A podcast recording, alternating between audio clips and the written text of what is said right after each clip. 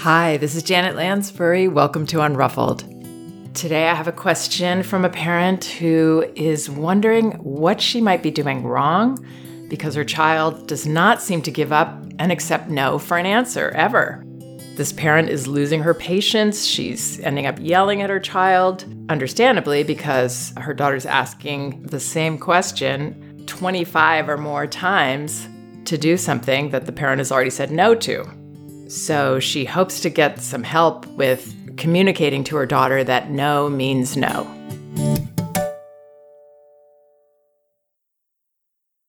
Okay, here's the note I received. Hello, Janet. I was wondering if you have an article about no means no. My almost seven year old is a pusher, constantly whining and asking in hopes she'll get her way, until my patience is lost and I end up screaming and her crying. I don't understand how she doesn't get no means no until I pop. It's so frustrating, and I hate yelling, but it's a constant battle about everything. She'll ask and ask over and over 25 or more times. Can my cousins come over? Can we get ice cream now? Why? Why? Please, this isn't fair. I must be addressing the situation wrong at the first ask. Please help.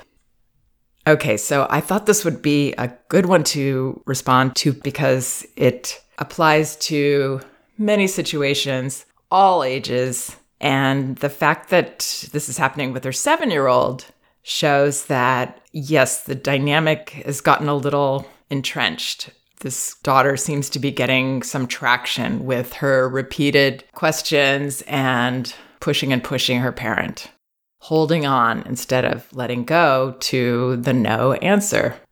So, why does a child do this? Because they see that they can impact their parent with their feelings, and it becomes a compulsive thing to repeat. I always had the fantasy myself that because it's very hard for me to say no, I don't like setting limits myself, I'm not good at having boundaries. I want to hope that when I do, that the person isn't going to give me any trouble about it because it was hard enough for me to say no in the first place a lot of the time. I just want you, the other person, to let me off the hook. And that is my issue, not my child's. Because where a child is coming from is they use these boundaries from us to release a lot of feelings that often have little to do with the specifics it's a tendency children have. It's actually very healthy. They have these cathartic stress release experiences because they can't have ice cream right now. And yes, they are disappointed about the ice cream, I'm sure, but it touches off more feelings that a child has.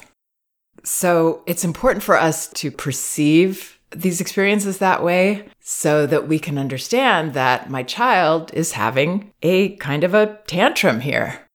This is a seven year old version of a tantrum for sure, and can even be the way that a younger child gets stuck, repeating, repeating, whining, you know, let me keep asking, and I'm not happy about this.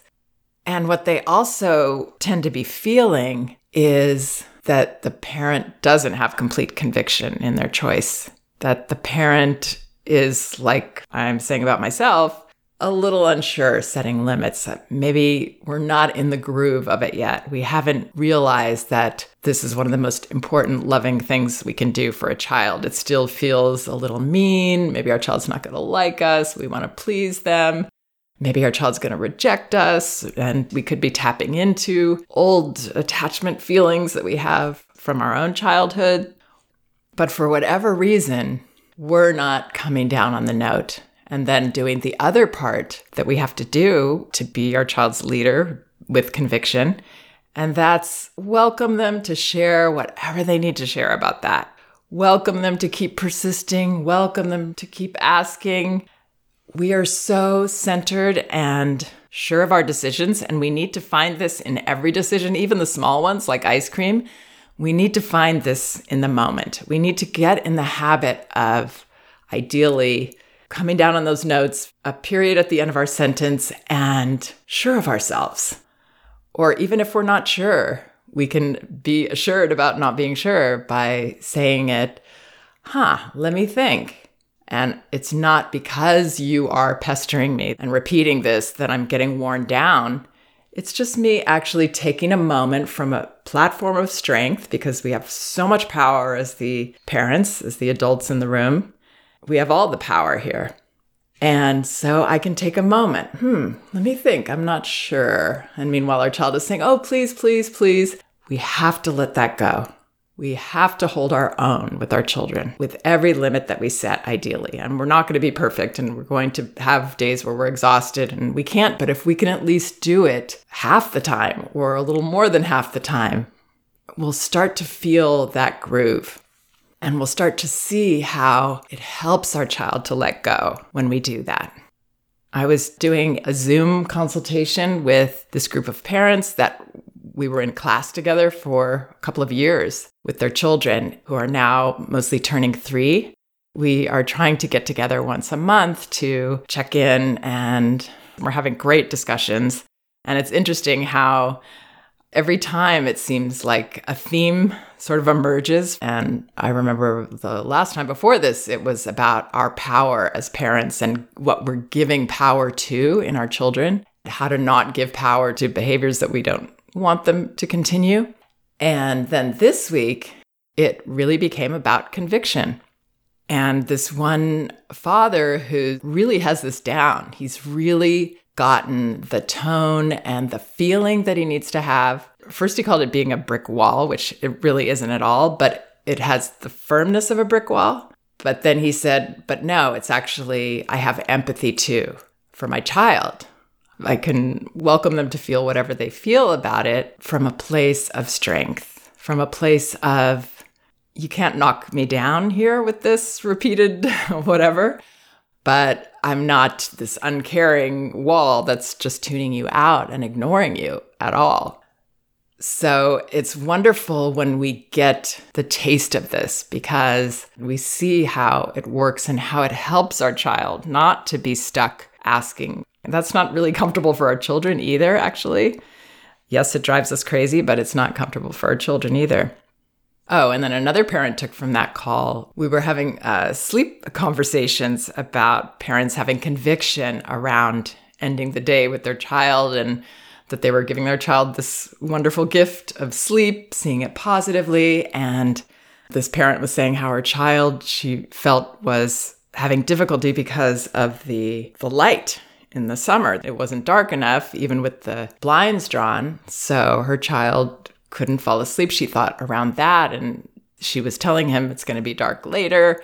And I said, Don't even tell him that. Just say, you know, you're going to go to sleep when it's light. And then you, when you wake up, it'll be light again. But because it's summer, you're not even going to see the dark. So he's not waiting and waiting for it, in other words.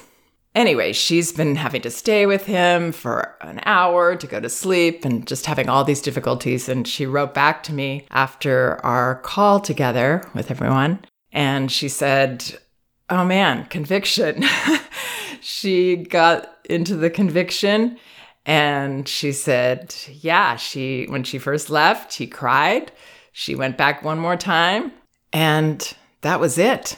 She said it wasn't about the brightness outside at all, it was her conviction. So let's talk about how that looks and feels in action when our child is doing what this little girl is doing, constantly whining and asking in hopes she'll get her way. So now I'm going to receive this question from a place of believing in myself as a leader, believing that a leader is actually what my child wants in her heart of hearts and needs and hopes for. And it's fine for her to ask for whatever. But as the adult, I have to make these decisions. What's going to work for me? What's going to work for her? What's the best thing for her? This parent uses the example Can my cousins come over? And the parent says, Oh, no, not today. They're not going to come over today. And now she's saying is why, why? Oh, please, this isn't fair. So I'm letting those feelings just happen. I'm letting those feelings be. I'm staying comfortable, expecting that my child will be doing this sometimes and maybe a lot if this has become a dynamic between us. I'm not surprised. I'm not thrown off. Oh gosh, you know, now what do I say? I'm actually going to be expecting it. So then I don't feel like I have to say anything right away. I'm just maybe nodding my head. If I was doing something, I'm carrying on, but I'm looking at her, you know, empathetically, if possible, like, oh, it's really hard to hear no to that. Meaning it. We can't just be saying words, oh, you're upset that I said no. That comes from a more defensive, less comfortable place in us, and children know that. So, our goal, and again, we're not going to get there all the time, but this is what to go for, is to get to that place where you can say anything, you can ask me 50,000 times, and I'm decided. But I welcome you to keep going as long as you need to. Also, in my mind, I'm realizing, oh, she's letting go of all the stress of all these things that have been going on and all her disappointments about everything. And this is very healthy for her to be doing this. So it's not something that is going to sting me every time she has another question and then I feel, oh, I got to answer it. No, I'm that brick wall with empathy, to use my friend's analogy, and nothing can budge me. In fact, I'm so comfortable that I can nod my head, I can be empathetic, yeah, it's tough. Yeah, you love those cousins. Maybe I'll say a few more things. I don't have to feel that I need to respond to every word she says, but I'm not trying to tune her out either. I'm just letting it roll off me, letting it bounce off me. And maybe every once in a while, I'm acknowledging from a genuine place. Oh, it feels like if you keep asking me, I'm going to say yes. Whatever the specifics are, the words will come when we practice this attitude. For people that are still practicing and want a script, I would say it's so hard to hear no. Yeah, I know. It's hard for me too when I want things. Let's say she says, Can we get ice cream now? Oh, shoot, we can't, darn it, we can't get ice cream now.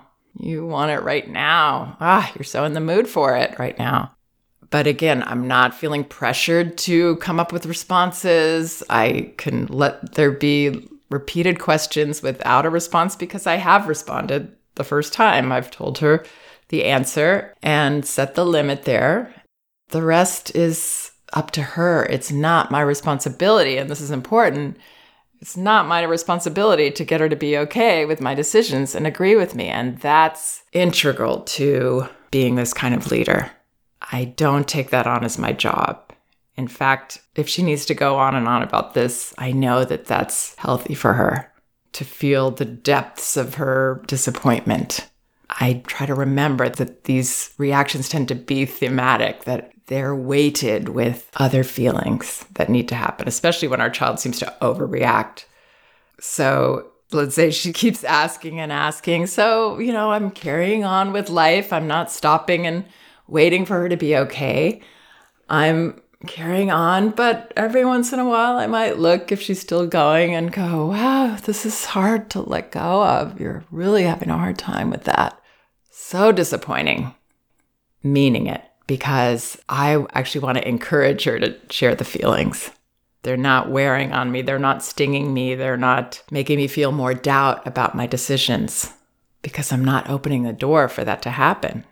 If I want to change my mind, I'll change it later when I feel centered in myself. And then maybe I think about it and I realize, so, you know what? We could, we can do that. And I'll come and tell her. But it can't be a worn down response because what happens when we do that is we let her know quite clearly without meaning to that this is what you've got to keep doing, pushing me till I finally say yes. And in this case, the parent has gotten in this dynamic where she gets to the place of exploding because she's letting it in, letting it in, letting it in, feeling doubt, trying to respond. Oh, well, this is why, because we can't get it. And I'm really wanting my daughter to let go instead of knowing she can't let go until she's done. And that's not my job.